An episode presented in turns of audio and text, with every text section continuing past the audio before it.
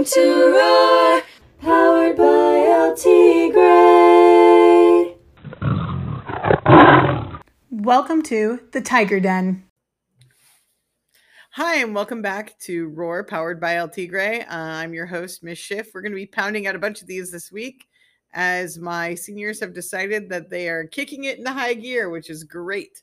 Uh, we are here with Colin, my friend, who is the fastest editor I've had, as in like editing, and the most proficient who's come in here out of nowhere because Colin did a magazine, right, or publication in uh, junior high, which is helpful. I'm not saying that Colin is, I'm getting looks. Colin is not the most proficient editor ever.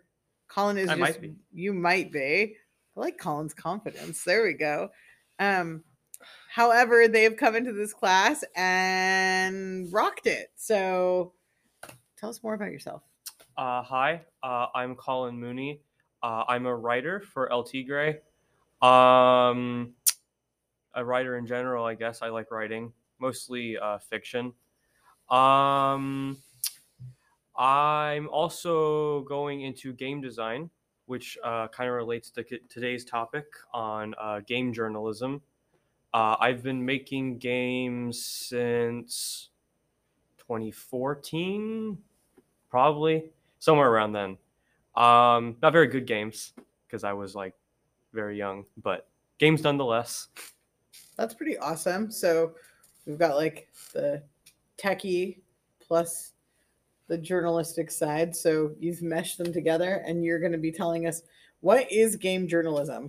Um, it's kind of a broad genre. So game journalism, as the name suggests, is kind of just journalism about games.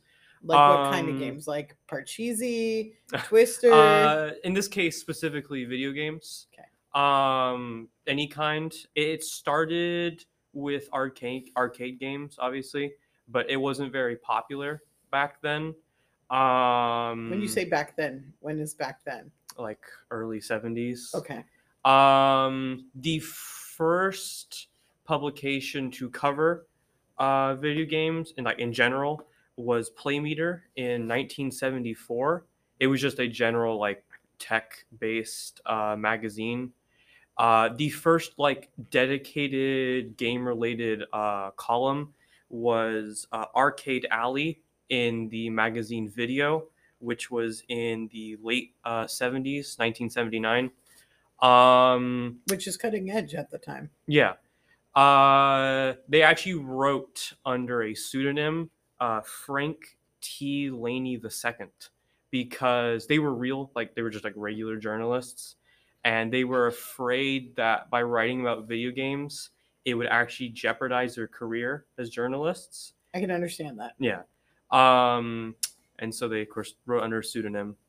Um, the first, uh, like, fully dedicated magazine to video games was uh, Family Computer Magazine. That's the English name. It was actually a Japanese magazine. Sounds so, So, boring. Family Computer Magazine was it? Oh, they get more boring. Oh, they- do they? Yeah, the names are not very creative in Wow. journalism. You would think that that would be a place where you could feel free to be fun. It's all just acronyms. Really? Yeah, Oh, it's horrible. That's horrible. Like maybe it was more creative in Japanese because I mean it was like can't we in the 1970s make a magazine called Pixel or like Pixelated? Yeah. Well, Adam Sandler hadn't come around back then. I, I just oh, it's like necessary. Very necessary. Um okay, well what is gaming journalism? So it, it covers gaming. hmm Um, back in the day, it was mostly about like back like in the 20th century, it was mostly about like the technological side of it. Sorry, my heart dropped. You made that sound like it was so long ago. And I Well, I mean, several decades ago.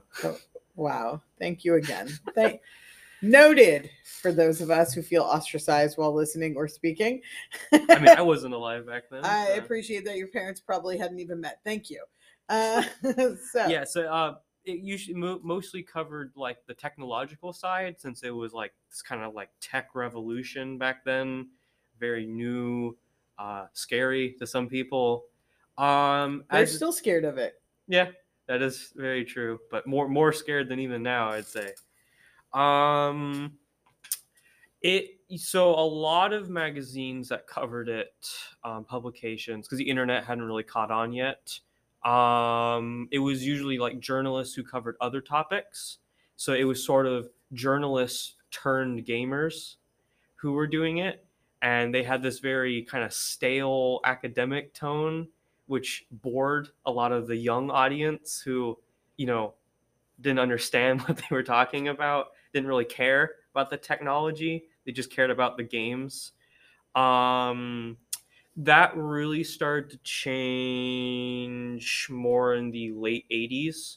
Um, uh, they started bringing on like people who were gamers who had an interest in journalism to start writing but that also kind of brought down the um, intellectual tone of it kind of made it more hyperbolic um, less grammatically correct. Um, but the thing is they didn't really care because people were reading it. And uh, this was especially common in europe uh, which while the us was going through like a big um, bust in the gaming industry in the 80s, Europe had a massive boom. And so in Europe, especially where all this stuff was kind of taking off, um, Japan as well. Um, so yeah, I mean, How did it change from then to now? Because now you approached me yesterday with this topic, and then uh, we decided that that wasn't journalism. So Mhm. why is game journalism no longer considered journalism? well, I mean, it, it depends who you ask. Um, but so well, what is journalism?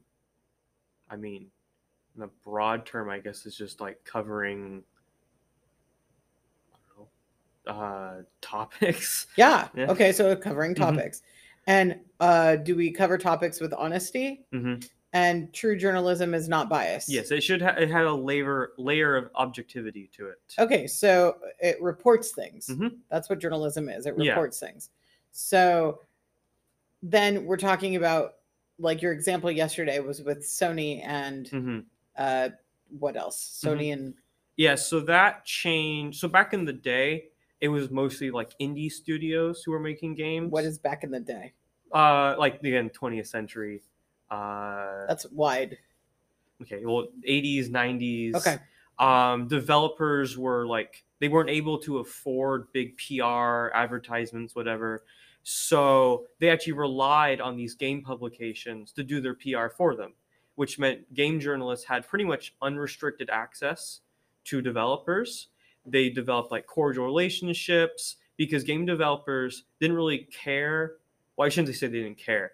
They, they were more willing to accept negative press because they weren't able to get any press otherwise. And so they they would just give their games to journalists and so journalists could cover these games with a less biased uh, take on it.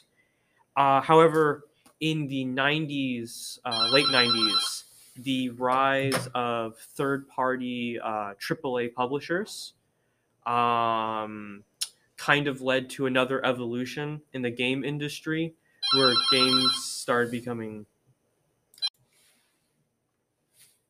the uh, rise of like big AAA game publishing companies, um, like uh, like Sony, for example, or Square Enix, really kind of changed the way that game journalists could access developers because now they had to go through all these extra layers, and so these big AAA companies wanted to control the press that games got because they cared really about profits even more so than developers did and they were able to afford other types of advertisement so they didn't rely on it as much.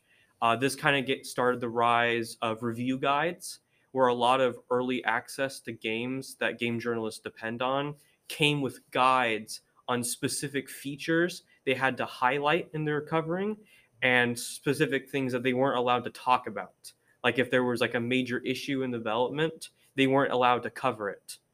Um, they, of course, could report on it if they wanted to, but in doing so, they would risk losing access to these games. Uh, this kind of led to this modern issue that a lot of game journalism has, where if you read an article, it doesn't really cover anything. It just kind of explains that a game is coming out. It's very shallow, kind of surface level PR, and it's sometimes almost indistinguishable from an advertisement. So I think what you're defining is that it's no longer free journalism. No. There's no free voice uh, because major gaming companies will restrict you from having access to their games, which would make you come out farther Mm-hmm. along than everybody else. So yours would be hidden in the stack, if you will. Yeah. So nobody's reading your article because it's not hot off the press. Mhm. But yeah, then, there's almost like an arms race where the earlier you get the game, because you have to play the game, you can't report on it unless you've played it. And so, um, a lot of times, uh, game journalists rely on like early releases. They get like special access Right. to.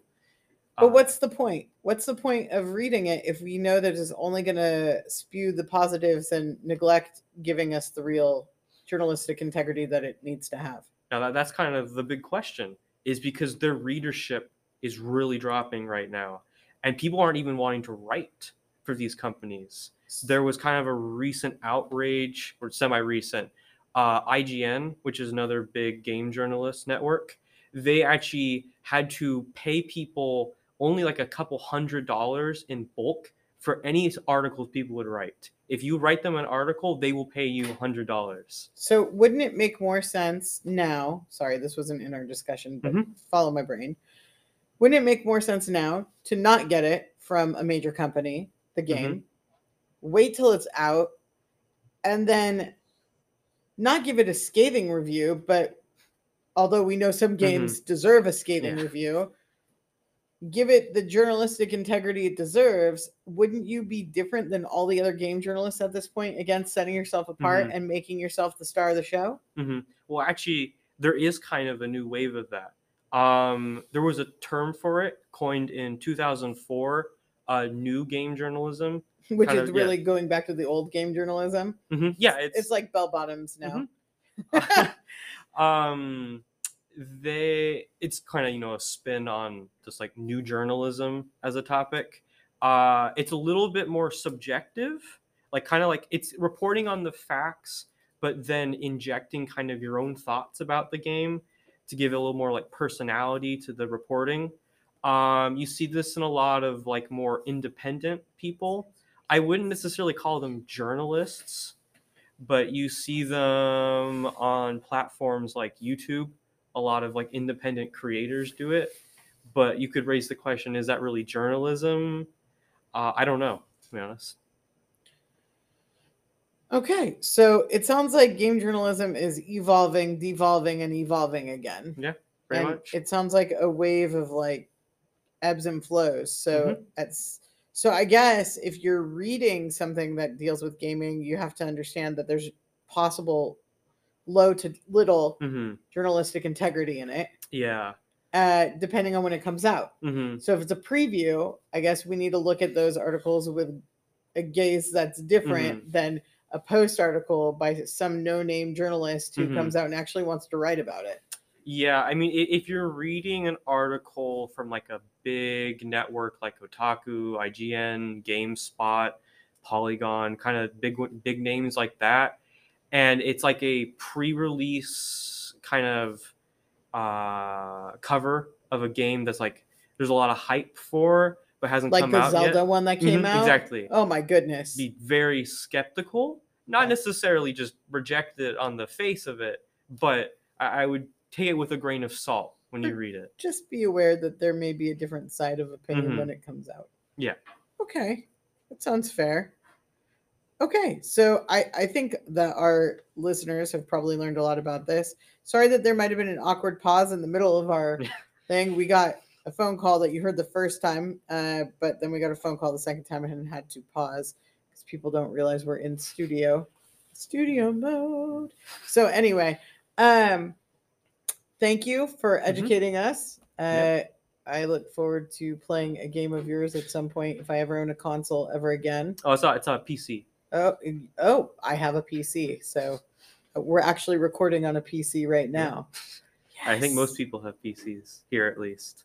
Uh, yeah. Well, yeah, yes, yes, but I have the largest screen on campus, uh, so this makes me excited. Anyway, uh, without further ado, do you have anything left that you would like to tell your listeners? Um, I don't think so. Keep gaming, keep Yeah. writing. Uh, yeah. I mean, uh, it's not really the topic, but I mean, it's kind of the topic. I would say, I think there more than ever has been kind of this change in the way that we see video games from not just like technology or entertainment, but as an art form. And I think that's something that we should continue encouraging. Uh, viewing video games kind of the same way we see books or movies, because they can tell a story and they can have a big impact on our culture and society. And I think there's no reason to devalue them as an art form as they are. especially now that they've Yeah. surpassed Pong Yeah. Yeah. I, don't- I don't know if I'd call Pong art, but or Mr. and Mrs. Pac-Man. yeah, Yeah. not really art, But, but, the graphic certainly. design, I mean, they're iconic now. Well, that's getting into a whole nother topic. That is art. going on a whole another topic, but but I see what you're saying. They've evolved more to tell a story. There's Mhm. uh the dimension of Mhm. the level of dimension is Mm-hmm. much better. So things are improving. Okay. Well, have a lovely, lovely rest of your afternoon and thanks for joining us here on Roar.